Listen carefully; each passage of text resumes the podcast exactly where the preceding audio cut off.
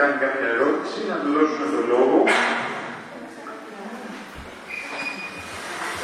Σήμερα τη διαδικασίας, πώς προτιμάτε να το κάνουμε, να μαζέψουμε όλες τις ερωτήσεις ή μία-μία; Μία-μία. Μία-μία, ωραία. Ανοιχτό το διάλογο του Βασιλιάδη και εγώ ε, Είμαστε στα πέντε χρόνια, τα πέντε πρώτα χρόνια της ζωής, αλλά σημαντικά για την παιδί και ειδικά η εποχή δεν είναι υπέρβαση σε αυτά τα πέντε πρώτα χρόνια. Όταν λοιπόν η εποχή του πατέρα είναι καλή, ε, αλλά δεν υπάρχει επαφή με τον πατέρα. Δηλαδή εκεί μάλλον είναι, ε, δεν είναι όπως έπρεπε, α το πούμε έτσι. Δεν υπάρχει. Ε, και όταν ειδικά, και ειδικά όταν το παιδί είναι αγόρια, τι γίνεται τότε. Ναι, ωραία. Ε, καλό, όπως είπαμε πριν, είναι να εμφυσίσει, να υπάρχει μια καλή σχέση ανάμεσα στους δύο γονείς. Δηλαδή, τι σημαίνει καλή σχέση, μια καλή επικοινωνία. Ε, και καλή επικοινωνία σημαίνει σε κάποιο βαθμό, ε, αυτό νομίζω πρέπει να το είπαμε, σημαίνει ότι να είναι κανείς σε επαφή με τις δικές του επιθυμίες και ανάγκες, το οποίο ακούγεται απλό βέβαια, αλλά ξέρω εγώ λόγω εμπειρίας ότι Χρειάζεται μακρόχρονη ψυχοθεραπευτική δουλειά τελικά. Δυστυχώς ή ευτυχώς, για να είναι κανείς σε επαφή με τις επιθυμίες του. Δηλαδή, ενώ ακούγεται πολύ εύκολο αυτό που λέω, λογικό, δεν είναι τόσο εύκολο να επιτευχθεί. Ε, πολλοί άνθρωποι τελευταία μπαίνουν σε αυτογνωστικές ομάδες. Ο λόγος που μπαίνουν σε αυτογνωστικές ομάδες, πέρα από τη δυναμική της ομάδας που επιλύει πολλά θέματα, προβλήματα, που αφορούν τους ε, ενδοψυχικούς διαλόγους ε, ένα, άλλος, ένα άλλο κομμάτι είναι να κανείς να αισθάνεται ότι μαθαίνει τεχνικές επικοινωνίας με τον εαυτό του και με τους άλλους.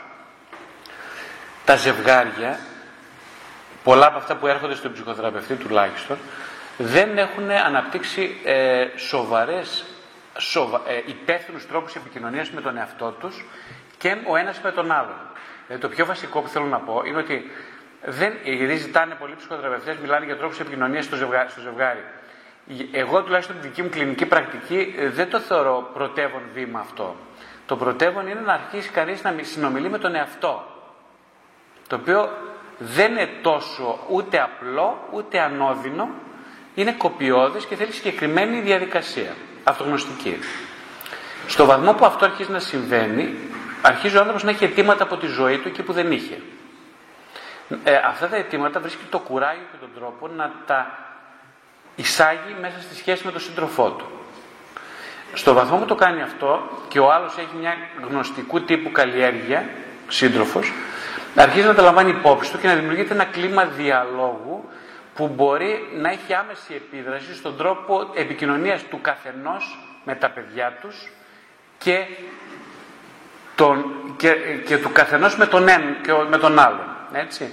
Ε, τα παιδιά είναι σαν ε, τα σκυλάκια που μυρίζουν πολύ καλά, έχουν πολύ καλή μύτη.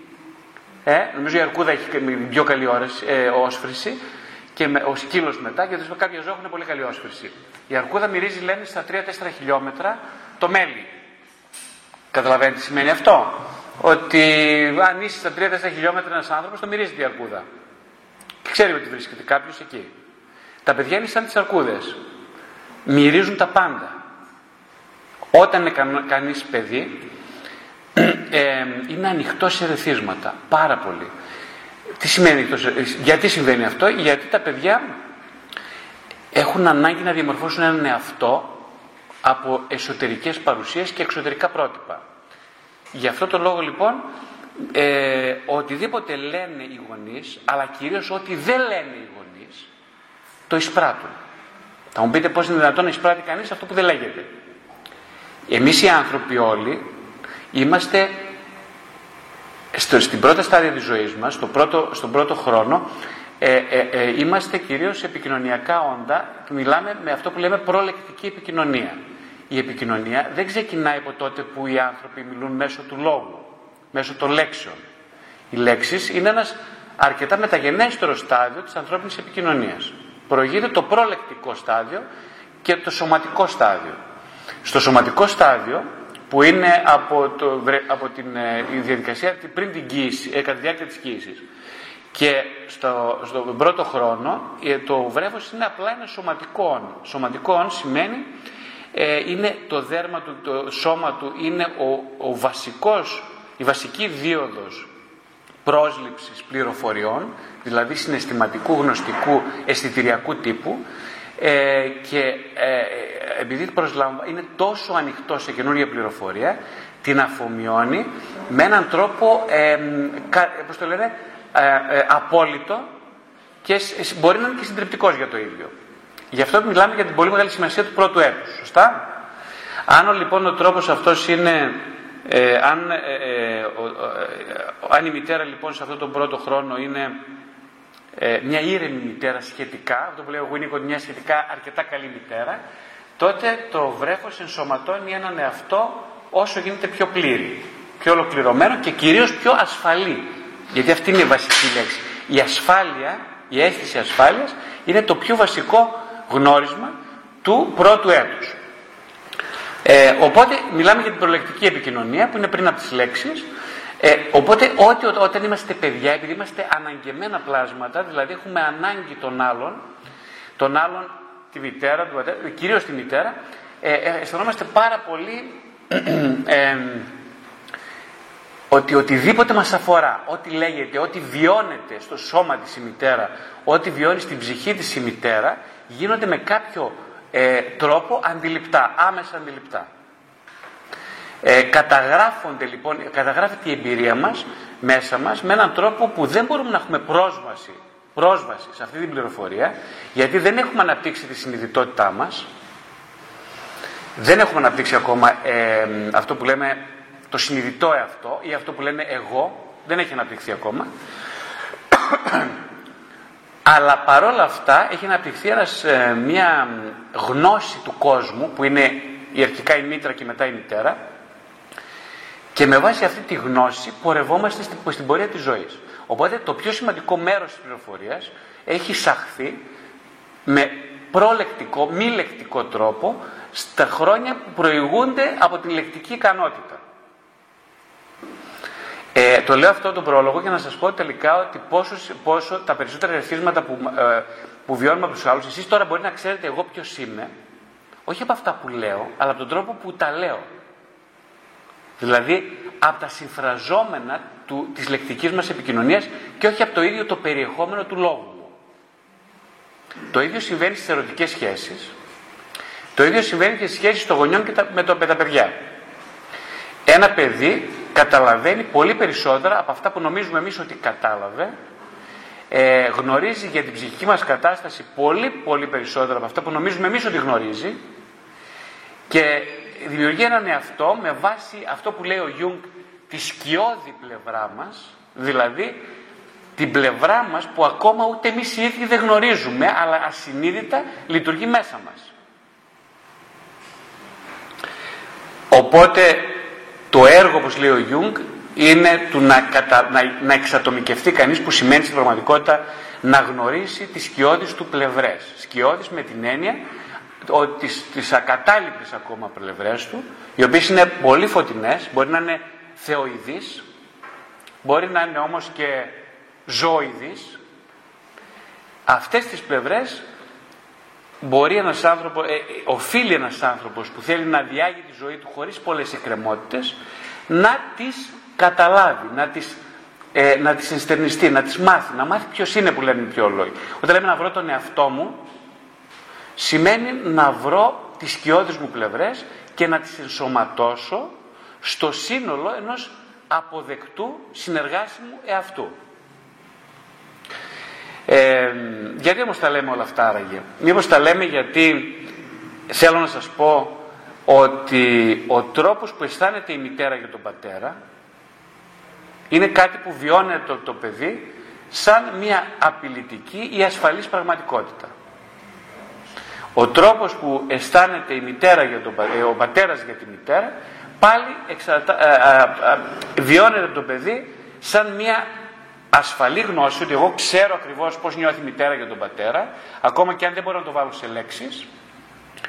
Ε, ξέρω πώς νιώθει ο πατέρας για μένα ακόμα και δεν μπορώ να το ξέρω πως η μητέρα εξαρτάται από μένα πόσο αυτόνομοι ψυχικά είναι ή πόσο μπερδεμένοι συναισθηματικά είναι. Τα γνωρίζω όλα. Αλλά φυσικά άσχετα από το δεν μπορώ να τα βάλω σε λέξεις.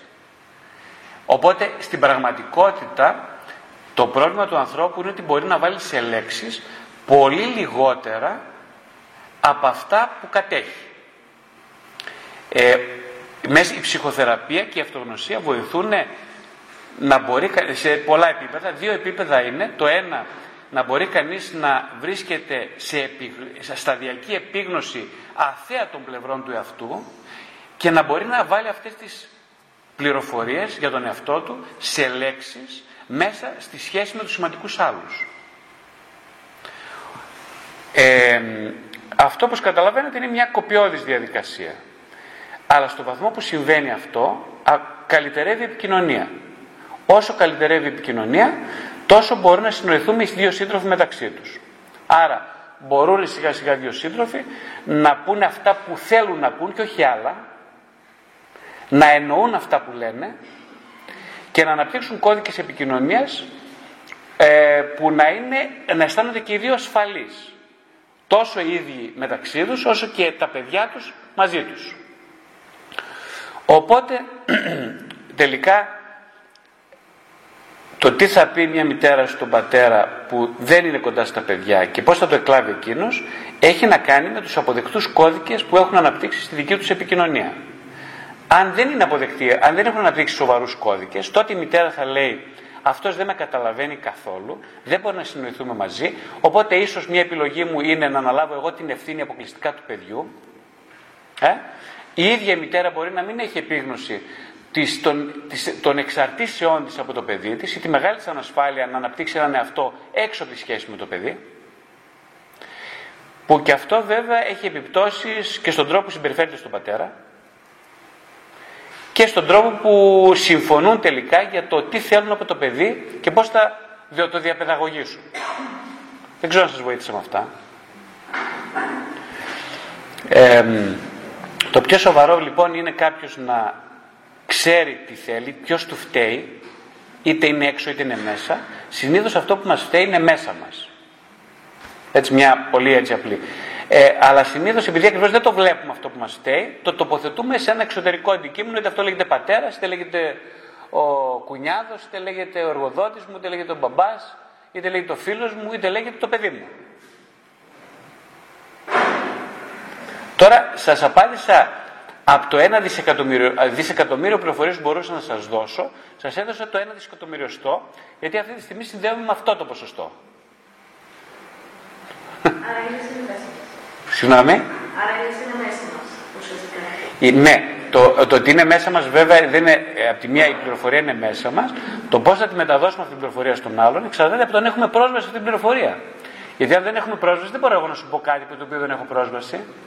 Αυτά που ξέρω για μένα που συμβαίνουν μέσα μου, μπορώ να το επικοινωνήσω. Ή μπορώ να έχω το, το αυτεξούσιο να επιλέξω τι από αυτά θα πω και τι δεν θα πω. Έτσι δεν είναι. Ε, το ίδιο ισχύει για τον σύντροφο. Δηλαδή τελικά η επικοινωνία είναι ένα πάρα πολύ περίπλοκο ε, αποτέλεσμα που ε, πριν, να, πριν να μιλάμε για την εξωτερική επικοινωνία και πώς θα επικοινωνήσω εγώ στο σύζυγό μου κάποια πράγματα, ίσως θα πρέπει να ρωτηθούμε με ποιο τρόπο συνδέουν με τα εσωτερικά μου πρότυπα, με τις εσωτερικές μου ανασφάλειες, με τις εσωτερικές μου επιθυμίες και ανάγκες. Αν αποκτήσω μια καλή πρόσβαση σε όλα αυτά, θα αισθάνομαι πολύ ασφαλής να τα αρχίσω να τα επικοινωνώ.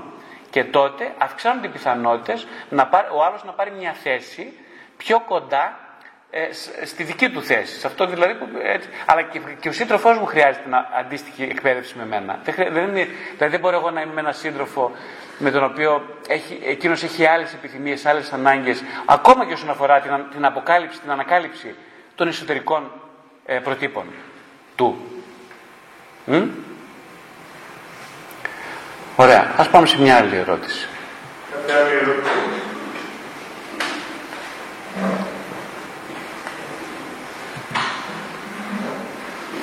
Καλησπέρα. Καλησπέρα σας. Ομιλία. Ε, εγώ ήθελα να κάνω κάποια ερωτήματα ε, πάνω σε αυτό που είπατε καταρχάς να ξεκινήσω για την ενοχή.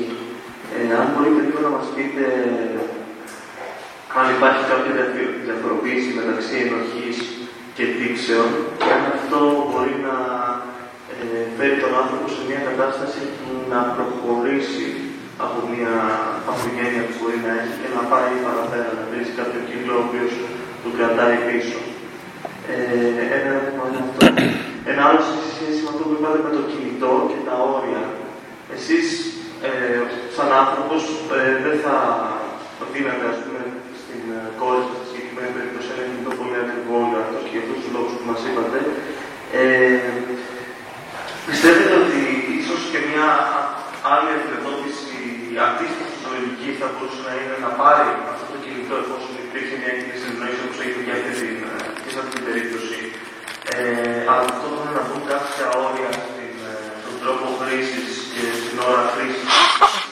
ώστε να μπορεί το παιδί ζώντας αυτή την εποχή που είναι μια εποχή που ε, δίνεται αρκετή έμφαση και στην εικόνα και στα παιδιά, ας πούμε, τα πιο ε, στην ιδέα και αυτά θέλουν να δείχνουν τον εαυτό τους, να βλέπουν, να παίρνουν τέτοιου τύπου ερωτήματα με εικόνε. Ε, Επίση, ένα άλλο ερώτημα. Συγγνώμη, επειδή βάλετε θέματα που για να τα απαντήσει κανείς θέλει τουλάχιστον δύο μέρες να μιλάει συνέχεια. Ε, μ' αρέσουν πάρα πολύ τα ερωτήματα που θέσατε, αλλά πριν πάτε στο τελευταίο, μπορώ να πω κάτι για αυτά; Ε, είναι πάρα πολύ ωραίες ερωτήσεις. Ευχαριστώ πάρα πολύ για αυτές τις ερωτήσεις που κάνατε. Ε, είναι πάρα πάρα πολύ σημαντικά ας πούμε, τα θέματα αυτά. Ας πούμε, θα πω πολύ επιγραμματικά κάποια πράγματα γιατί είναι τεράστια τα θέματα που θίξατε. Ε, ας πούμε να πούμε έτσι για, για την ενοχή κάτι. Ε, η ενοχή, το λέει και η λέξη, ε, σημαίνει ότι ενέχω μέσα μου ε, συναισθήματα μη αποδεκτά. Έτσι. Η ελληνική γλώσσα είναι μια πάρα πολύ πλούσια γλώσσα που μας βοηθάει πολύ να σκεφτούμε και να βρούμε την ουσία των πραγμάτων την ουσία δηλαδή, ε, ε, την ουσία η οποία μπορεί να μας βοηθήσει να νοηματοδοτήσουμε μέσω του λόγου έτσι, πολύ βαθιές εσωτερικές διαδικασίες. Αυτό το κατορθώνει η ελληνική γλώσσα με, με τη δομή της και την τιμολογία της. Ό,τι η λέξη ενοχή είναι, σημαίνει ότι ενέχονται πράγματα ε, πολύ σημαντικά στα οποία πολλές φορές δεν έχω καθόλου συνειδητή πρόσβαση, γι' αυτό μιλάμε για συνείδητη ενοχή ε, ενέχονται διαδικασίες στις οποίες δεν ξέρω αν θέλω να αποκτήσω πρόσβαση γιατί είναι πολύ επώδυνο αυτό. Ε, οπότε οι ενοχές για πολύ καιρό σε πολλές περιστάσεις, σε περιπτώσεις ανθρώπων παραμένουν ασυνείδητες. Μια συνειδητοποιημένη ενοχή είναι μια ενοχή που επιλύεται σαν ένα εμπόδιο στις εσωτερικές διαπραγματεύσεις μου και στις διαπραγματεύσεις με τους άλλους. Ε, Υπάρχουν πολλών ειδών, πάρα πολλών ειδών ενοχής. Όταν μιλάμε στην καθημερινή, στην καθημερινή για την ενοχή, κυρίως μιλάμε για συναισθήματα που έχουν σχέση με το ότι νομίζω σε ένα επίπεδο ίσως ακόμα συνείδητο ότι είμαι υπεύθυνος. όπως είπα πριν, εγώ θυμάστε για την υπευθυνότητα, είμαι υπεύθυνος για κάτι κακό που έκανα, κάτι κακό που έγινε, σε μια ηλικία ίσως που εγώ δεν έχω πρόσβαση στην πληροφορία. Είναι αυτό που έλεγα πριν στην κυρία για την ηλικία των πρώτων παιδικών χρόνων, στην οποία αισθάνομαι ότι είμαι υπεύθυνος για το γεγονός, για παράδειγμα, ότι η μητέρα μου δεν με αγάπησε. Έτσι. Αυτή η ενοχή έχει το χαρακτή, ε, επηρεάζεται από το χαρακτήρα της ε, πρώτης πρωτογενούς παντοδυναμίας του παιδιού που πιστεύει ότι είναι υπεύθυνο για όλο τον κόσμο και για τα πάντα. Το παιδί έχει αυτή την, ε, ε, την ψευδέστηση μεγαλειότητας, με ιδέων μεγαλείου, ε, γιατί είναι ένα απόλυτα ναρκισιστικό πλάσμα, ειδικά στην, ε, στην, πρωτογενή του, στον πρωτογενό, στην περίοδο του πρωτογενούς ναρκισισμού, πιστεύοντας ότι μπορεί με το χέρι του να να, να κινήσει το σύμπαν όλο. Αυτό είναι ο πρωτογενής ναρκισισμός. Πιστεύω ότι είμαι υπεύθυνος για όλα. Άρα αν η μητέρα μου δεν με αγαπάει ή δέχομαι σε αυτήν, από αυτήν την αντανάκλαση ενός εαυτού μη επιθυμητού, τότε πιστεύω ότι εγώ ευθύνομαι γι' αυτό. Αν εγώ ήμουν καλύτερος ή κάποιος άλλος, η μητέρα μου θα μου έδινε ένα καλύτερο εαυτό. Αυτό είναι μια ένα, με ένα συμπέρασμα έτσι, ενός ανθρώπου που βρίσκεται στον πρωτογενές ναρκιστικό στάδιο. όταν μιλάμε συνήθως για ψυχολογική ενοχή, αναφερόμαστε κυρίως σε αυτού του τύπου την ενοχή. Υπάρχουν βέβαια πάρα πολλά είδη ενοχών που δεν χρειάζεται τώρα, δεν είναι της ώρας αυτής να μιλήσουμε για αυτά. Το επόμενο ερώτημα ήταν το θέμα της, ε, που αφορά την, ε, το, την οριοθέτηση κατανάλωσης αντικειμένων με αφορμή το κινητό. Ε, εγώ, ε, κάτι που μου έρχεται να σας πω έτσι πολύ αυθόρμητα είναι ότι ε, πράγματι μοιάζει πολύ πιο μέση λύση του να μην αποκλείσεις κάποιον από τη σημερινή πραγματικότητα ε, που έχει μέσα τη χρήση αντικειμένων όπως είναι τα κινητά, η τεχνολογία, χρήση της νέες τεχνολογίες αλλά μπορείς να οριοθετήσεις αυτή τη χρήση. Αυτό ακούγεται πολύ λογικό. Ε, ίσως τελικά να αναρωτηθούμε αν είναι το τι λέμε στα παιδιά είναι πιο σημαντικό. Είναι πιο σημαντικό ο τρόπος που εμείς εξαρτιόμαστε από αντικείμενα και ο τρόπος που εμείς ε, διαχειριζόμαστε την ε, αιμομικτική μας διάθεση απέναντι στα αντικείμενα. Δηλαδή, τι σημαίνει αιμομικτική διάθεση; Σημαίνει μια διάθεση στην οποία ε, εγώ χρειάζομαι συνεχώς να καταναλώνω σχέσεις, άλλους, αντικείμενα για να αισθάνομαι ότι είμαι ναρκισιστικά ολοκληρωμένος. Γίνομαι δηλαδή ένα παιδί στο οποίο του ανήκουν τα πάντα, έχει στα χέρια του και το καρπούζι και το μαχαίρι και το μόνο που έχει να κάνει είναι να το κόψει και να το φάει. Ζούμε σε ένα τέτοιο κόσμο, ζούμε σε μια τέτοια κοσμική ιδεολογία που όλα είναι επιτρεπτά εφόσον δεν κάνω κακό σε κάποιον άλλον έχω το δικαίωμα να το κάνω άσχετα αν ο τρόπος που λειτουργώ επηρεάζει άσχημα ε, ε, την, ε, την πρόσβασή μου στη δική μου επιθυμία και την πραγμάτωση των επιθυμιών μου γιατί τελικά δεν με κάνει ευτυχισμένο άνθρωπο. Αφού έχω το δικαίωμα, αυτή είναι, αυτή είναι η κοσμοθεωρία της νέας εποχής, ότι αφού έχεις το δικαίωμα να χρησιμοποιήσεις το ακριβότερο gadget γιατί σου δίνει πρόσβαση σε, σε, πάρα πολλούς, σε πάρα πολλούς δρόμους, γιατί να μην το κάνεις, σωστά, αυτό δεν είναι. Έρχεται τώρα λοιπόν η, ο, ψυχο, η, ο ψυχολογικός ορθολογισμός ή αλλιώς η πνευματικότητα και θέτει τα όρια και λέει λοιπόν ότι οτιδήποτε έχεις δικαίωμα να κάνεις δεν σε ωφελεί να το κάνεις. Α; Τώρα, αυτό είναι το ένα. Το δύο είναι ότι σαν γονιός το να περιορίσει το παιδί έχει να κάνει με το πόσο εσύ αυτοπεριορίζεσαι, με το πόσο εσύ ο ίδιος νηστεύεις και κρατεύεσαι από τις δικές σου κανιβαλιστικές τάσεις, από τις δικές σου ομομυκτικές και κατανοητικές συνήθειες. Σωστά; Ε, το, το πρότυπο που δίνεις είναι γνωστό ότι παίζεις πολύ σημαντικότερο ρόλο από το τι λες στο παιδί ή τι του απαγορεύεις. Σωστά; Οπότε χρειάζεται ένα κανονιστικό πλαίσιο, πολύ σωστά, συμφωνώ μαζί σας πολύ σε αυτό, ε, χρειάζεται το κανονιστικό πλαίσιο όμως να είμαστε σε επαφή εμείς πρώτα σαν γονείς ή σαν εκπαιδευτικοί ή σαν ηθήνοντες στο να δούμε πώς το αξιοποιούμε εμείς οι ίδιοι για να προστατεύσουμε τον εαυτό μας. Έτσι. Δηλαδή είναι αυτό που λένε ότι ε, εάν εσύ προσεύχεσαι κάποια στιγμή θα δει και όλος και θα προσευχηθεί. Αν εσύ δεν εξαναγκάζεις κάποιον πούμε, ε, σε κάποιο τύπου ζωή αλλά εσύ τη ζεις αυτή τη ζωή, το πιο σημαντικό είναι τι ζεις εσύ. Αυτό θα πάρει το παιδί. Πάντα αυτό που ζεις. Πάντα αυτό που βιώνεις. Είναι αυτό που λέγαμε και πριν, ότι ουσιαστικά η μητέρα, αν είναι ευχαριστημένη από τη ζωή της, αν είναι ευχαριστημένη με τον σύντροφό της, το παιδί θα, θα πει ότι ε, ζω σε έναν κόσμο, ο οποίος σε αυτόν τον κόσμο υπάρχει ελπίδα. Υπάρχει ασφάλεια και ελπίδα. Μια μητέρα δυστυχής, μια μητέρα που δεν μπορεί να οριθετήσει την ανάγκη για το φαγητό, για την εξάρτηση, ή για, τις, για τη συνεξάρτηση με άλλους ανθρώπους, ε, με τη μητέρα της, με τους γονείς της κλπ.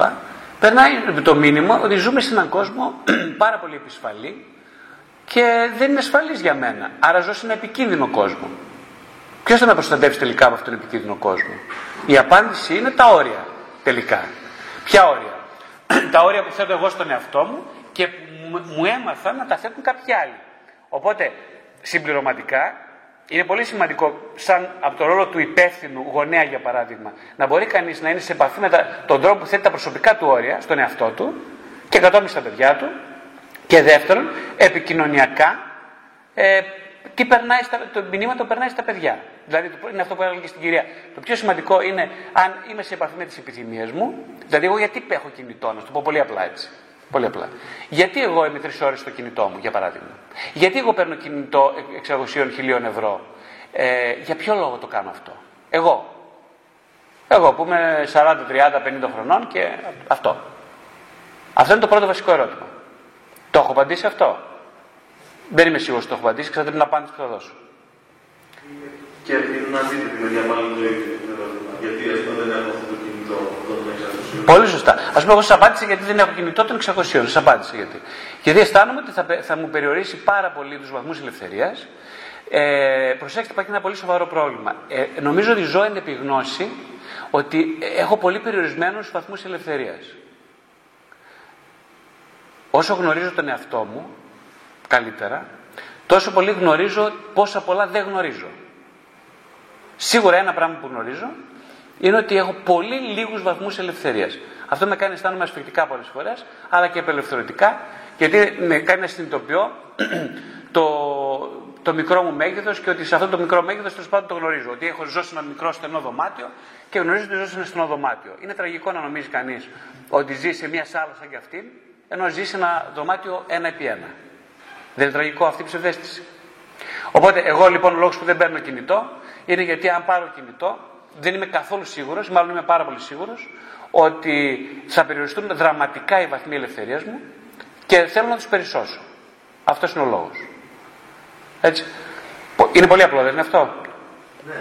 Ε, πάνω σε αυτό που είπατε, το, το θέμα και του παραδείγματος που δίνετε εσείς με τη χρήση του κινητού ή αντίστοιχα με τον όριο που θέτετε, πώ αυτό μπορεί να το κατανοήσει το παιδί που δεν έχει ας πούμε, ολοκληρώσει κάποιου κύκλου ή δεν έχει. Πολύ σωστά. Κοιτάξτε, εγώ έχω, ε, το προσωπικό μου παράδειγμα είναι ότι ε, είχα φέρει αντιρρήσεις να πάρει η κόρη μου κινητό. Τελικά το πήρε το κινητό, με προτροπή της μητέρας της πήρε αυτό το κινητό. Λοιπόν, τι μπορώ να κάνω εγώ τώρα; Εκείνο που μπορώ να κάνω είναι ότι συνεχίζω να έχω το παλιό μου κινητό και να επικοινωνώ μαζί της ότι τους λόγους που το έχω αυτό το κινητό. Ε, με θεωρεί παρόλα αυτά παράλογο και υπερβολικό, ότι δεν σκέφτομαι σωστά. Εγώ τη εξηγώ, προσπαθώ να εξηγήσω ανοιχτά γιατί το έχω αυτό το κινητό, γιατί προστατεύω τον εαυτό μου, δεν έχω πιστοσύνη στον εαυτό μου. Παρόλο ότι είμαι τόσο χρονών τη λέω πολύ μεγαλύτερος από σένα, παρόλο που νομίζω, νομίζω ότι ξέρω κάποια πράγματα στον χώρο αυτό, παρόλο που διαβάζω και ενημερώνομαι, πιστεύω ότι έχω ε, λίγους βαθμούς ελευθερίας και θέλω να τους περισσώσω σε έναν κατανοητικό κόσμο. Αυτό προσπαθώ το μήνυμα της περάσω. Ε, δεν είναι σε να το κατανοήσει ακόμα, αλλά εγώ είμαι σταθερός στο μήνυμα αυτό. Ελπίζω να βοηθήσει. Ωραία, σας ευχαριστώ πολύ. Και επίση ήθελα να ρωτήσω δύο ακόμα ερωτήματα, είναι, δεν ξέρω αν υπάρχει χρόνος. Βεβαίως.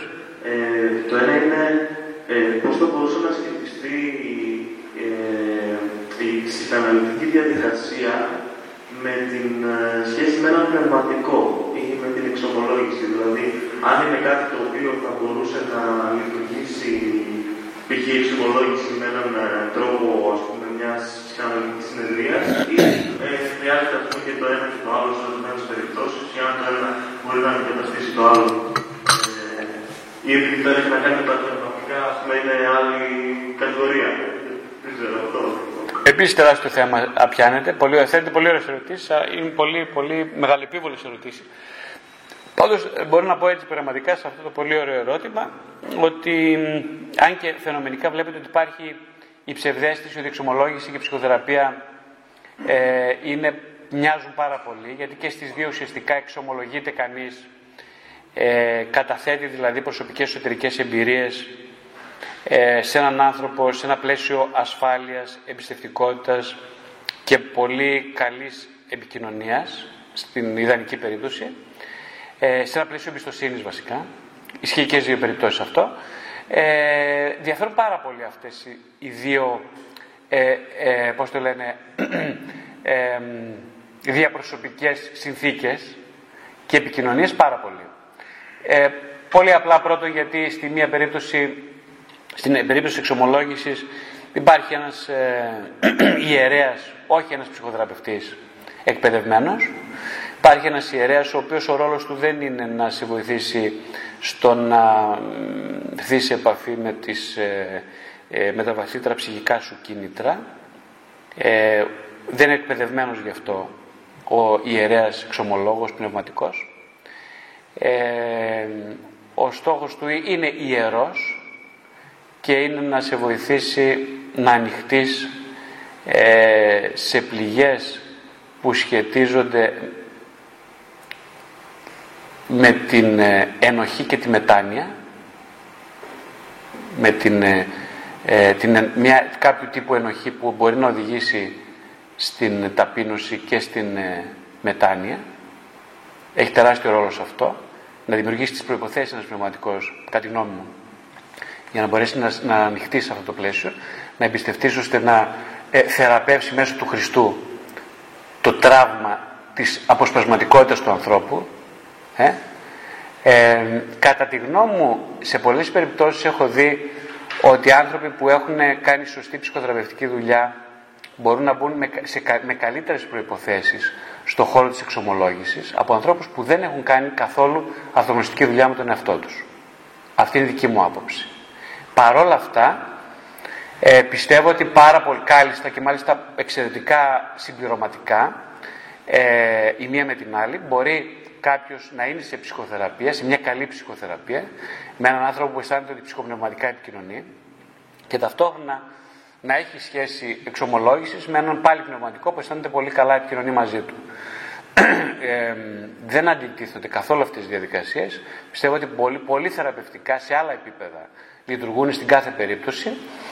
Ε, είναι λάθος λοιπόν που πιστεύουμε ότι αυτές οι δύο διαδικασίες θα πρέπει να γίνονται είτε, είτε χωριστά η μία από την άλλη, είτε από κατά αποκλειστικότητα η μία και χωρίς την άλλη. Έτσι.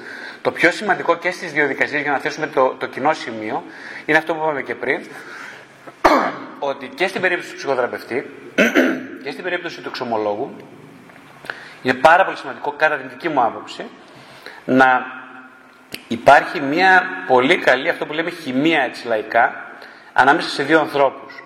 Δηλαδή να υπάρχει μια ψυχοπνευματική ε, σχέση εμπιστοσύνης ε, που να αισθάνεται κανείς ότι δεν κρίνεται, δεν επικρίνεται, άρα ότι μπορεί να έχει πρόσβαση σε ένα χώρο έξω από την ενοχή. Αυτό λειτουργεί πολύ θεραπευτικά και στην περίπτωση του θεραπείας και στην περίπτωση του πνευματικού ή εξομολόγου. Άλλο πνευματικός, άλλο ξομολόγο, έτσι, άλλο καθοδηγητής. Ε, δεν ξέρω αν σας είπα κάτι, σας βοήθησα. Ναι, ναι, ναι, ευχαριστώ πάρα πολύ. Ε, και ένα τελευταίο ερώτημα. Ε, επειδή αναφέρατε πολλές φορές, ε, νομίζω αυτό έχει ειδικά για τους ψυχολόγους, δηλαδή δεν έχει κάποια γνώση, ε, που λένε ας πούμε για κάποιον άνθρωπο και για τον εαυτό. Λένε πολύ, ας πούμε, είναι αυτό που μπορεί να πάρει πολλές ε, ε, διαστάσεις ανάλογα με το κύκλο διευθυντή. Ε, ε, εγώ ε, διαβάζοντας κάποια στιγμή σε ένα, σε ένα μάθημα που για το Πανεπιστήμιο, ε, είδα μία άλλη οπτική για αυτό που δεν μιλούσε για αυτό, αλλά μιλούσε για εαυτούς. Για πολλούς διαφορετικούς εαυτούς, με την έννοια των ρόλων που μπορεί κάποιος να έχει ως ε, ε, ψυχοσωματική οντότητα, ας πούμε και έτσι, ανάλογα με τη συνθήκη με την οποία αλληλεπιδρά κτλ. Ε, τελικά ε, υπάρχει μια αν μπορούμε να την γνωρίσουμε έτσι, δεν ξέρω ακριβώς ψυχολογικά πώς ορίζεται αυτός, αλλά ε, αυτά τα διαφορετικά στοιχεία που σε κάνουν κάτι διαφορετικό από τον διπλανό με τον οποίο αλληλεπιδράς. Αν έχουν μια συνοχή μεταξύ τους και μπορούν να συνδέσουν, να συνθέσουν μια, μια προσωπικότητα, ας πούμε, με, ε, με κάποια συνοχή ή είναι απλά διάφοροι οι οποίοι μεν κάποιοι έχουν ολοκληρώσει, κάποιοι είναι κάπου στη μέση και ανάλογα με τη συνθήκη χρησιμοποιούμε και άλλοι, και άλλοι ας πούμε, ε, όψη αυτόν τον κύκλο.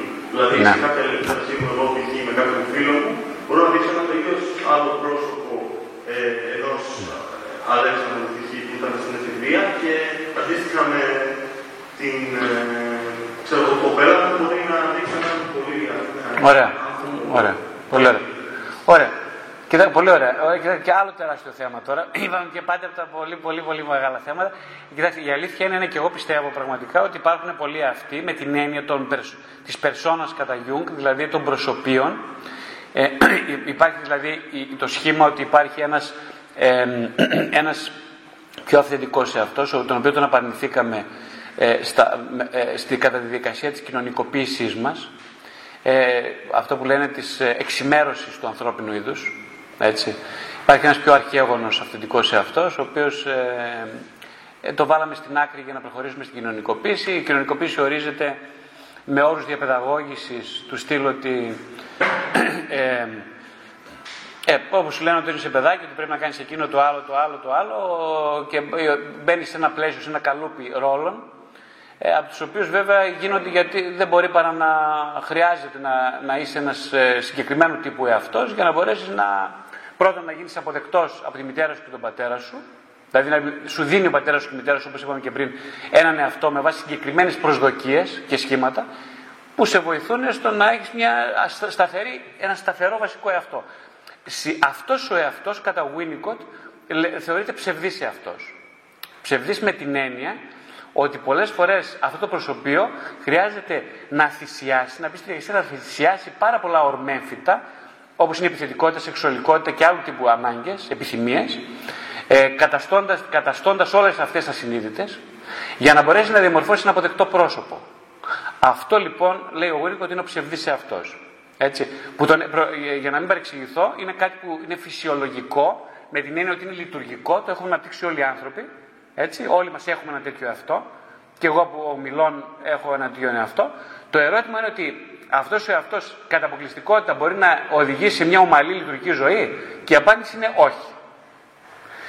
Γιατί όχι; Γιατί μετά από, τα, μετά από την πρώτη ηλικίωση, προχωρώντας κανείς στη δεύτερη ηλικίωση, όταν πια ε, το, έχει προβάλλει, προβάλλει τα προσωπία του στους άλλους, όταν ε, ε, του έχουν σωθεί αυτές οι προβολές όταν δεν έχει πια να προβάλλει τίποτα ας πούμε αυτά τα προσωπία κάποια στιγμή λέει ότι κάτσε εγώ, αυτό είναι η ζωή. Αυτός ήμουν εγώ. Και αρχίζουν να, να φθήνουν πια η, να, η ελπίδα ότι, ότι αυτός ο ψευδής αυτός κατά πολιτιστικότητα μπορεί να τον σώσει να τον οδηγήσει στην ευτυχία. Δεν αισθάνεται πια ευτυχισμένος αυτός ο άνθρωπος. Αυτό συμβαίνει συνήθως στη μέση ηλικία. Και τότε αρχίζει να αναρωτιέται αν έχει και άλλους εαυτούς ε; και τότε μπαίνει συνήθως η ψυχοθεραπεία όταν λέει, του έχει σωθεί δηλαδή η ελπίδα στον ψευδή αυτό, ότι αυτός θα μου τα λύσει τα προβλήματα, ένας δυνατός εαυτό, ένας αξιόπιστος, ένας ικανός να βγάζει πολλά λεφτά, να έχει πολλές σχέσεις, να είναι, ε, να είναι επιτυχημένος το ένα το άλλο. Όταν μας τελειώσουν αυτά και αυτά δεν δει ότι δεν οδηγούν στην αληθινή ζωή, δεν οδηγούν στην ευτυχία, δηλαδή τελειώνουν οι προσδοκίες από αυτόν τον εαυτό, τότε πρέπει να στραφώ το βλέμμα μου αλλού. Αυτό συμβαίνει στη μέση ηλικία, στρέφει το βλέμμα αλλού και συνήθως οδηγείται μέσα από την ψυχοθεραπεία στην ανακάλυψη άλλων προσωπείων, πιο παραγωνισμένων, λιγότερο επιθυμητών, αλλά που παίζουν ρόλο στην ψυχική του διαμόρφωση και στην ψυχική του λειτουργικότητα ή μη λειτουργικότητα, έρχεται σε επαφή με αυτούς τους εαυτούς, με αυτά τα προσωπία και σε λιγότερο βαθμό ή περισσότερο τα ενσωματώνεις σε αυτό που λέμε σύνολο του εαυτού και γίνεται πιο λειτουργικός. Δηλαδή Υπάρχουν πολλοί αυτοί με την έννοια των προσωπείων, τα οποία χρειάζεται κάποια στιγμή αργά ή γρήγορα να ενσωματωθούν στο σύνολο της προσωπικότητας για να αισθανθεί κανείς πιο αρτιμελής ψυχικά. Σωστά; Αρτιμελής. Έτσι. Γιατί αυτά είτε τα αποδεχτώ, είτε τα γνωρίσω, είτε τα παραγωνίσω, συνεχίζουν να υπάρχουν σαν αυθύπαρκτε οντότητες και να καθοδηγούν την ψυχική μου ζωή και τις σχέσεις μου. Άρα το συμφέρον μου το ψυχικό και αργότερα το πνευματικό είναι να τα γνωρίσω και μετά να το ενσωματώσω συνειδητά στην προσωπικότητά μου. Αυτό γίνεται μέσα από την ψυχοθεραπεία και τη διαδικασία της αυτογνωσίας, έτσι. Ε, και μπορεί στην πορεία του ανθρώπου, στην μια πολύ καλή περίπτωση, καθώς μεγαλώνει, ε, στο μέσο πέρασμα, όπως λέμε εμείς, τότε να έρθει και να έρθει σε επαφή με την ανάγκη του για το Θεό. Και αυτό μπορεί να συμβεί και σε ένα προγενέστερο στάδιο. Όταν σε ηλικία 25 χρονών κάποιος δεν είναι ευχαριστημένος με τον ψευδί αυτό, θα στρέψει το βλέμμα του ψηλά θα στρέψει το βλέμμα του μέσα, πιο βαθιά. Εκεί συνήθως αποκτάει σχέση με την πνευματικότητα. Σχέση με την πνευματικότητα σημαίνει σχέση με ένα βαθύτερο κομμάτι του αυτού που υπερβαίνει τις προσδοκίες και τις απαιτήσεις, αυτό που λέει ο Winnicott και ο Jung, ψευδής εαυτός. Κατά πολλούς αυτή είναι η συνάντηση με τον Χριστό. Δεν ξέρω αν βοήθησα καθόλου. Αρκετά πολύ. Σας ευχαριστώ πάρα πολύ. Κάτι άλλο, ερώτηση. Κάποιος άλλος ερώτηση. Ε, κάποιος άλλος δεν θέλει κάποιος άλλος για να μην πάμε στο ίδιο πρόσωπο. δεν έχει μιλήσει. Κάποιος δεν έχει μιλήσει κάποιος. Πρώτα. Προηγούνται αυτοί που δεν μιλήσαν.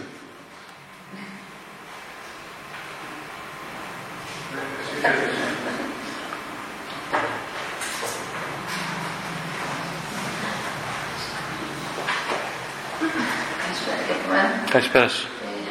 Ε, Αυτό που δεν λέω έτσι να, να πω να επισημάνω είναι ανάμεσα στη κοινωνία και την, το θερμό της οικογένειας.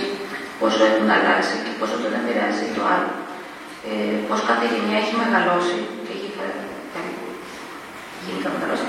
Ε, Πώς έχουν αλλάξει τα πράγματα. Αλλιώς μεγαλώσαμε εμείς, αλλιώς οι γονείς μας, αλλιώς οι γονείς των γονιών μας και φυσικά αλλιώς μεγαλώσουμε τα παιδιά μας. Και πώς αυτές οι διαφορές επηρεάζει κάθε γενιά. Και αυτό μαθημένα που βαλάει κάθε γενιά. Α πούμε τα, τα παιδιά, πώ τα χωρίζουν αγόρια με κορίτσια, πώς ας πούμε είναι ένα μικρό παιδάκι αγόρι και λέει εσύ είσαι άντρας δεν πρέπει να κλαις. Πόσα ε, τα κορίτσια πρέπει να κοιτάνε του γονείς. Πώς όλα αυτά επηρεάζουν και την αμέσως κοινωνία, επηρεάζουν κάθε άνθρωπο ξεχωριστά και ατομικά. Σωστά. Οι, οι, οι γενιές αλλάζουν. Κάποια πράγματα μεταφέρονται σαν πληροφορία από τη μια γενιά στην άλλη. Οι γονείς μας είχαν άλλες πληροφορίες. Ε, Εμείς πήραμε από αυτούς κάποιε, αλλά έχουμε το δικαίωμα, το αυτεξούσιο και την ικανότητα να, ε, να διαμορφώσουμε και να μεταμορφώσουμε κάποιες πληροφορίες. Μας βοηθάει, όπως λέτε και εσείς, και η κοινωνία δίνοντας καινούργια ρεθίσματα. Δηλαδή παλιά ήταν κάτι θα πει ο κόσμος, τώρα είναι να πει ο κόσμος να δειχτούμε, να μας ανεβάσει ο κόσμος. Να ξέρουμε ότι έχουμε μια κοινωνική θέση. Πολύ σωστά, πολύ σωστά. Αυτό είναι πολύ σοβαρό που λέτε και γι' αυτό ίσως μιλήσαμε περισσότερο σήμερα και για τη νέα τεχνολογία ή μι- μιλήσαμε για τα κινητά. Δηλαδή στην πραγματικότητα ή για να- αυτό που λέμε και την κανιβαλιστική ανάγκη του να φάμε, να αρπάξουμε ό,τι μπορούμε περισσότερα με- για να αποκτήσουμε έναν εαυτό. Δηλαδή υπάρχει μια, μια, ε, μια ψευδέστηση, επικρατούσα ιδεολογία ότι όσο περισσότερα ε, είτε γνωρίσουμε σε γνωστικό επίπεδο ή όσο, πε- όσο περισσότερα ε, νιώσουμε ε, ή όσα περισσότερα αποκτήσουμε σε υλικό επίπεδο ε, όσο περισσότερο απλωθούμε σε ένα επίπεδο λόγω του διαδικτύου σε ένα επίπεδο περισσότερης πληροφορίας αυτό θα μας κάνει πληρέστερους σε αυτούς ε, αυτό είναι πολύ μεγάλο λάθος, είναι μεγάλη ψευδέστηση. Αυτή την ψευδέστηση, κατά τη γνώμη μου, την καλλιεργεί όλη η σύγχρονη μετανεωτερικότητα, ε, γιατί είναι, είναι ένας, ένας εύκολος, φαινομενικά ανώδυνος τρόπος να φτιάξεις καταναλωτές πρόθυμους να καταναλώσουν αυτούς και εικόνες, προκειμένου να αισθάνονται την αίσθηση μια ψευδέστηση αρτιότητας. Είναι δηλαδή σύγχρονη διαφήμιση. Η σύγχρονη διαφήμιση παλιά ήταν πριν από 30 χρόνια, ήταν αγόρασε το τάδε ψυγείο κλπ. Τώρα πια ο καθένας αποτελεί προϊόν μέσω του διαδικτύου. Ε; Δεν αγοράζω ψυγείο, αγοράζω likes. Σωστά. Αγοράζω likes, αγοράζω, αγοράζω και έτσι αποκτώ μια ψευδέστηση δημοφιλού σε αυτού.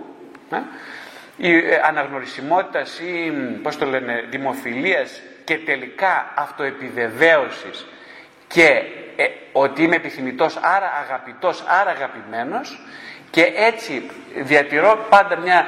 ε, ε, ε, ε, είμαι στην επιφάνεια, μένω στην επιφάνεια γιατί η επιφάνεια θρέφει τα πολλά likes. Το βάθος, όταν καταδειχθεί κανείς στο βάθος, συνήθως δεν βλέπει και πολλά likes.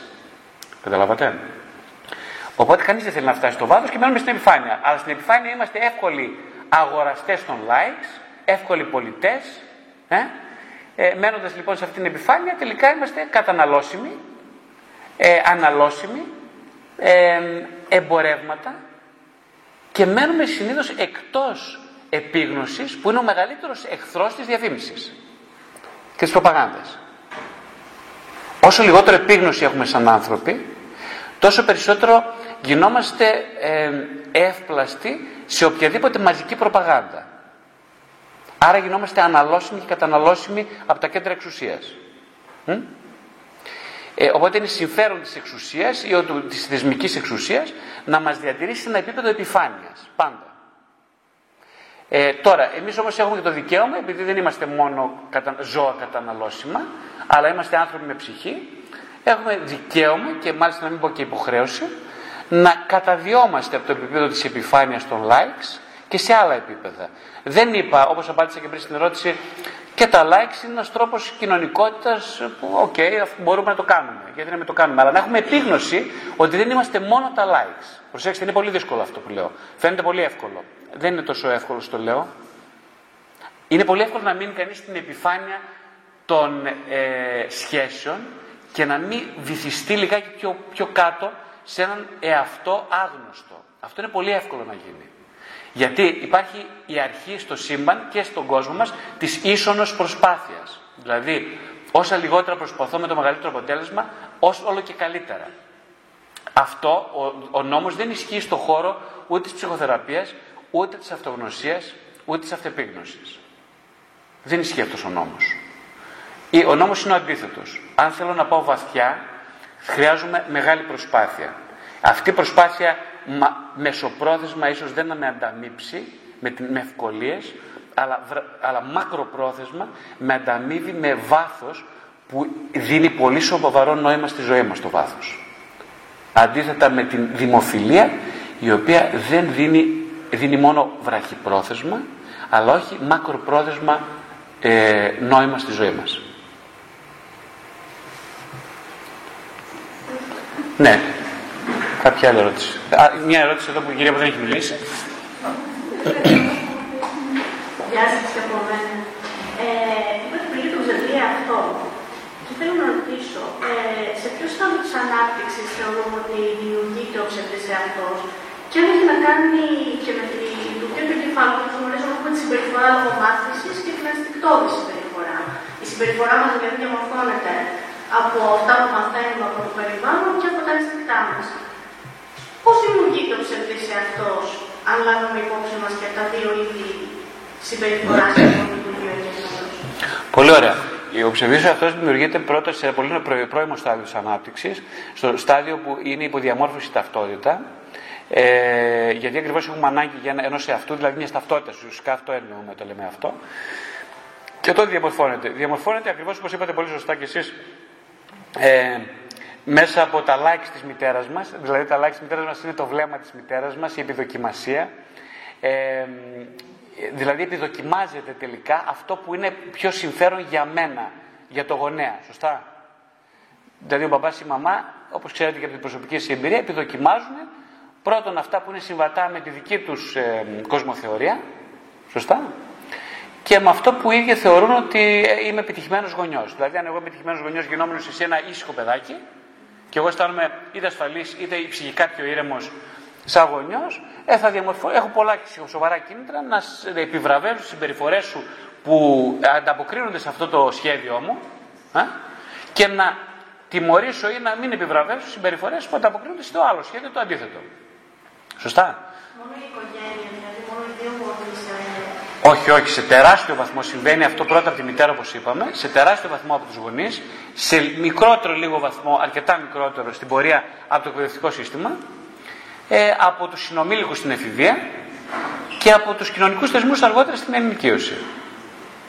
Σωστά; Άρα μπορεί να δημιουργηθεί ψευδής και στην πορεία της ζωής. Προσέξτε, επειδή η λέξη ψευδής δημιουργεί την ψευδέστηση του κακού δεν είναι κάτι κακό. Έτσι, για να μην παρεξηγηθώ.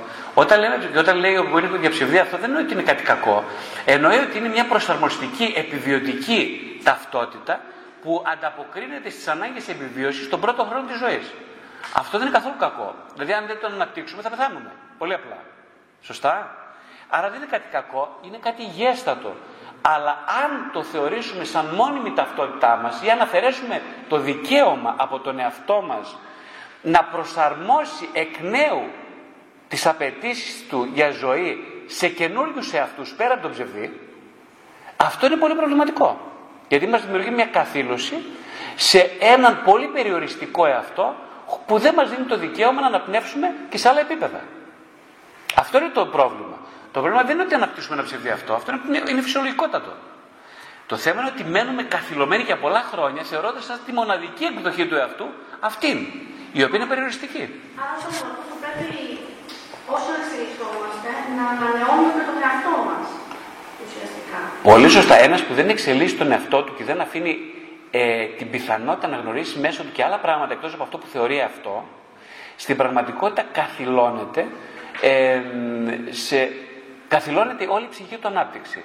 Αυτό από μόνο του ε, δυναμητίζει όλη τη διαδικασία νοηματοδότησης της ζωής. Γι' αυτό είναι πρόβλημα. Δηλαδή ευχαριστώ. Εμείς δεν είμαστε ζώα να τρώμε, να χέζουμε και να κάνουμε σεξ. Δεν είμαστε αυτό. Ο άνθρωπος είναι πολύ περισσότερα. Γι' αυτό είναι θεοειδής ο άνθρωπος. Έτσι. Γιατί χρειάζεται να γίνει πρόσωπο. Δηλαδή τι σημαίνει πρόσωπο; Να υπερβεί όλους τους ψευδείς εαυτούς, τις υποπροσωπικότητες που υπονομεύουν την επαφή με το αρχικό πρόσωπο και να φτάσει κάποια στιγμή στην επαφή που είναι η βαθιά του ψυχική λαχτάρα ενότητα με αυτό το αρχικό πρόσωπο που καθρεφτίζεται στην αρχιτυπική εικόνα του Χριστού και των Αγίων. Κάποια άλλη ερώτηση;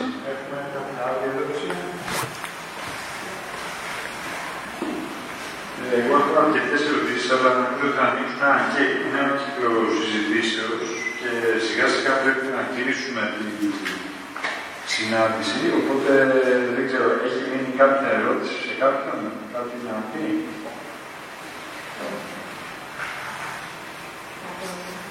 Ε, ωραία. Να πει το Είπατε ότι η ζωή έχει διάφορου και ιδιότητε φάσει. Ε, και όμως έχουμε κάποια κενά. Ε, εάν κάποιος έχει αφήσει κάποιο κενό σε μια φάση και έχει προχωρήσει σε μια επόμενη φάση, μπορεί να γυρίσει πίσω και να καλύψει αυτό το κενό. Ε, γίνεται αυτό το πράγμα. Πολύ ωραία ερώτηση. Βεβαίως, είναι πολύ αισιόδοξο το μήνυμα που θέλω να σας περάσω. Ε, κοιτάξτε, υπάρχει ένα πολύ καλό σε αυτή τη ζωή. Ότι τα κενά μας κυνηγάνε, δεν κυνηγάμε εμείς τα κενά. Και αυτό είναι πάρα πολύ αισιόδοξο που σας λέω. Όσο ο Θεός μας επιτρέπει να ζούμε, μας επιτρέπει για πάρα πολλούς λόγους που εμείς δεν τους γνωρίζουμε. Ένας φαντάζομαι τους λόγους είναι γιατί κάποια κενά, παύλα εκκρεμότητες, μας κυνηγάνε ακόμα. Το βάθος της εκκρεμότητας ε, ε, ή της επιθυμίας για κα, κατάλυση των εκκρεμότητων το γνωρίζει ο Θεός και η συνείδητη ψυχή. Στο βαθμό λοιπόν που ακόμα πολλά κομμάτια μας δεν έχουν συνειδητοποιηθεί, ζούμε, νομίζω. Πρώτον γιατί έχουμε τεράστια ανάγκη να έρθουμε σε επαφή, επιθυμία συγγνώμη και επιθυμία, όχι μόνο ανάγκη, να έρθουμε σε επαφή με όλα αυτά τα κενά και να συμπληρωθούν από επιγνώσεις ε, και μεταμόρφωση του τρόπου ζωής μας. Ε, αλλά και γιατί έχουμε ανάγκη ε, να συναντήσουμε το βασικό μας πρόσωπο, το οποίο υπερβαίνει αυτά τα κενά. Ε, αυτό όπως είπαμε δεν είναι έξοδη διαδικασία. Δυστυχώς ή ευτυχώς αυτό είναι νομοτελειακά πολύ κοπιώδης αλλά είναι πάρα πάρα πολύ αμυφτική. Δηλαδή το, να, το, το όσο ζει κανείς να φροντίζει να νοηματοδοτεί τη ζωή του με καινούργιες επιγνώσεις οι οποίες όμως έχουν και συμπεριφορικά μεταμορφώνουν σιγά σιγά τον τρόπο που σχετίζεται με τον εαυτό του και τους άλλους ε, αυτό έχει τεράστια αξία ψυχική και πνευματική νομίζω εγώ προσωπικά Οπότε νομίζω γι' αυτό μας δίνεται χρόνο ζωής. Οπότε όσο ζούμε νομίζω ότι έχουμε κάποια υποχρεερή υποχρέωση απέναντι στον εαυτό και στους άλλους. Και είναι καλό να συνειδητοποιούμε ακριβώς και την ιερότητα των υποχρεώσεών μας αλλά και τον περιεχόμενο. Δηλαδή ποιες είναι οι υποχρεώσεις που έχουμε. Αυτά. Το θέμα έτσι που ήθελα να δείξω, καταρχήν ήθελα να πω ε, όσον αφορά το κινητό που εδώ είχε μια ε, άλλη κυρία που μας είχε μιλήσει για το ασφαλές διαδίκτυο. Μας είχε πει κάτι το οποίο νομίζω είναι χρήσιμο για όλους μας, ότι ο Ιατρικός Σύλλογος συστήνει την ηλικία των 14 ετών και πάνω ε, να δώσουμε κινητό στα παιδιά. Οπότε, δηλαδή, δεν είμαστε αυτοί οι γονείς και το βγάζουμε από το μυαλό μα. Υπάρχει κάτι τυπικό, κάτι ουσιαστικό, ας πούμε. Πώς δεν θα δώσουμε σε ένα βρέφος να φάει κρέας, ε, πώς δεν θα ας πούμε, αφήσουμε κάποια πράγματα τα παιδιά να μην περάσουν τον δρόμο μόνο τους που είναι 6 χρονών. Έτσι και το κινητό, οι γιατροί συστήνουν πάνω από 14 χρονών να έχουμε. Δηλαδή, δεν είναι θέμα αυστηρότητας ή όχι. Τώρα, κάποιοι γονείς δίνουν και ο γιος μου τρίτη δημοτικού, ε, του παίρνει μια συμμαθήτριά του που έχει κινητό και του κάνει Αυτό είναι αμέλεια, εγκληματική. Είναι σαν να αφήνει το παιδί να περνάει τον δρόμο μόνο του, χωρίς να το ελέγχει. Ε, το ότι κάποιοι μπαίνουν σε μια τέτοια διαδικασία άλλη γονεί δεν σημαίνει ότι και εμείς θα πρέπει να είμαστε κι εμείς ανελίδε σαν κάποιοι άλλοι είναι. Ε, οπότε ήθελα να καταθέσω έτσι αυτό. Ε, οι ερωτήσεις μου έχουν να κάνουν με ένα θέμα, ίσως το βιβλίο σας είναι σχετικό, ε, το οποίο εμείς οι κληρικοί το αντιμετωπίζουμε πολύ συχνά. Έχει να κάνει αυτό που είπατε από τη συγκατοίκηση. Ε, Βλέπεις πολύ συχνά να έρχονται άνθρωποι να σου λένε το πρόβλημά του, το οποίο είναι η μαμά που επεμβαίνει, η πεθερά που επεμβαίνει στο σπίτι, συγκρούσεις που δημιουργούνται. Ε, νομίζω ότι είναι αναπόφευκτο αυτό στην ελληνική κοινωνία. Ε, και είναι αρκετά συχνά το ερώτημα, ε, ας πούμε, ο άντρας μου είναι εξαρτημένος. Εγώ τι να κάνω; Η γυναίκα μου είναι εξαρτημένη. Εγώ τι να κάνω; Δηλαδή, συνήθως έρχονται και σου λένε δεν θα παραδεχτεί κανένας ότι είναι εξαρτημένος ο ίδιος, σου λένε για το σύντροφο. Εκεί έχω μια εντύπωση ενστικτόδη ότι αυτός ο οποίος έρχεται και το λέει, κουβαλάει και αυτός κάποιο είδου της λειτουργίας. Είναι και αυτός κομμάτι της εξάρτησης του συντρόφου αυτών γονιών του. Ίσως επειδή και ο ίδιος δεν στέκεται στα πόδια του καλά και δεν μπορεί να βοηθήσει τον σύντροφό του να σταθεί και εκείνος στα πόδια του για να πορευτούν μαζί. Ε, ήθελα να καταθέσω έτσι αυτό σαν προβληματισμό. Αν έχετε επιγραμματικά να μας πείτε δύο λόγια αυτό και να κλείσουμε έτσι τη σημερινή Πολύ ωραία, πράγματι. Πολύ, πολύ σύνηθες πάντως, έτσι. Ναι. Δηλαδή, καρπώνει ιστορίες. Το συναντάει κανείς, ένας πνευματικός το συναντάει συχνά. Ε, ναι, πολύ σωστά. Καλά κάνετε και είπατε ότι υπάρχουν κάποια όρια των 14 ετών, ας πούμε, πολύ σωστά. Ότι ε, καλό να, το έχουν, να έχουμε υπόψη μας κάποια αντικειμενικά όρια στα οποία πρέπει να υπακούσουμε κι εμείς, άσχετα με την κοινωνική δοκιμασία ή όχι, των ορίων αυτών.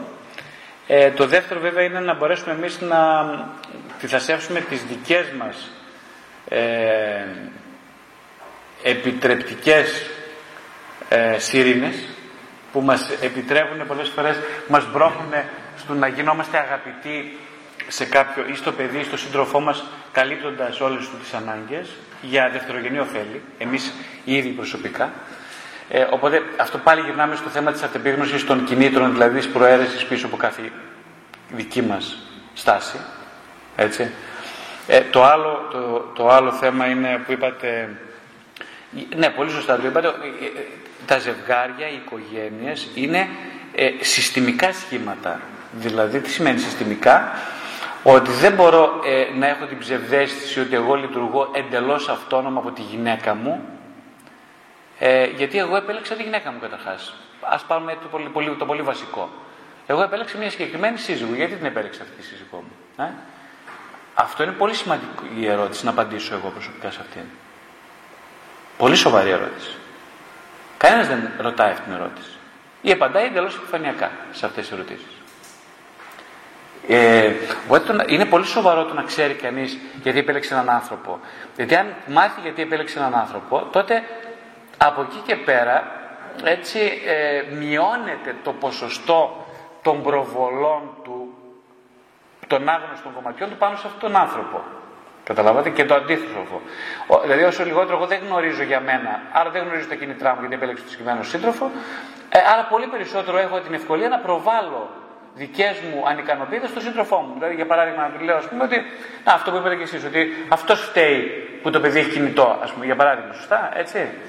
Χωρίς να δω ότι εγώ διάλεξα τη συγκεκριμένη σύντροφο γιατί μου καλύπτει πράγματα που μπορεί να είναι επιτρεπτική σε άλλα, αλλά σε άλλα αυτή η επιτρεπτικότητα μπορεί να με καλύπτει τι ψυχικέ μου ψυχικές ανάγκες. Δεν ξέρω αν καταλαβαίνετε. Οπότε, δηλαδή, η, συνεργατικότητα στο ζευγάρι ξεκινάει και από μια αυτεπίγνωση του τι είναι εκείνη για μένα ή τι είμαι εγώ, ε, τι, τι είναι εκείνος για μένα, αν είμαι γυναίκα. Ε, οπότε σε αυτή την περίπτωση δεν θα έρθω εγώ στον πνευματικό ή στον θεραπευτή και να λέω συνέχεια ότι ξέρεις κάτι, Ρε παιδί μου, τι βλακία έκανα τώρα, για αυτός ο άνθρωπος δεν με καταλαβαίνει. Αυτός ο άνθρωπος λέει ε, ότι το παιδί πρέπει να κάνει εκείνο και εγώ πιστεύω να κάνει το άλλο. Ε, καλά, πώς είστε μαζί με αυτόν τον άνθρωπο, σε τι ταιριάζετε, δηλαδή γιατί οι δυο σας, πώς τελικά συμπίπτετε, σε ποιες, ε, ε, είναι σημαντικά ερωτήματα αυτά. Γιατί περισσότερο τα ζευγάρια εξομολογούνται ή τέλος πάντων θέλουν να ομολογήσουν την, ε, το, την προβληματικότητα σαν, μέρος του, σαν κομμάτι του άλλου μέρους του συστήματος της σχέσης και δεν αναλαμβάνω εγώ την ευθύνη αυτού.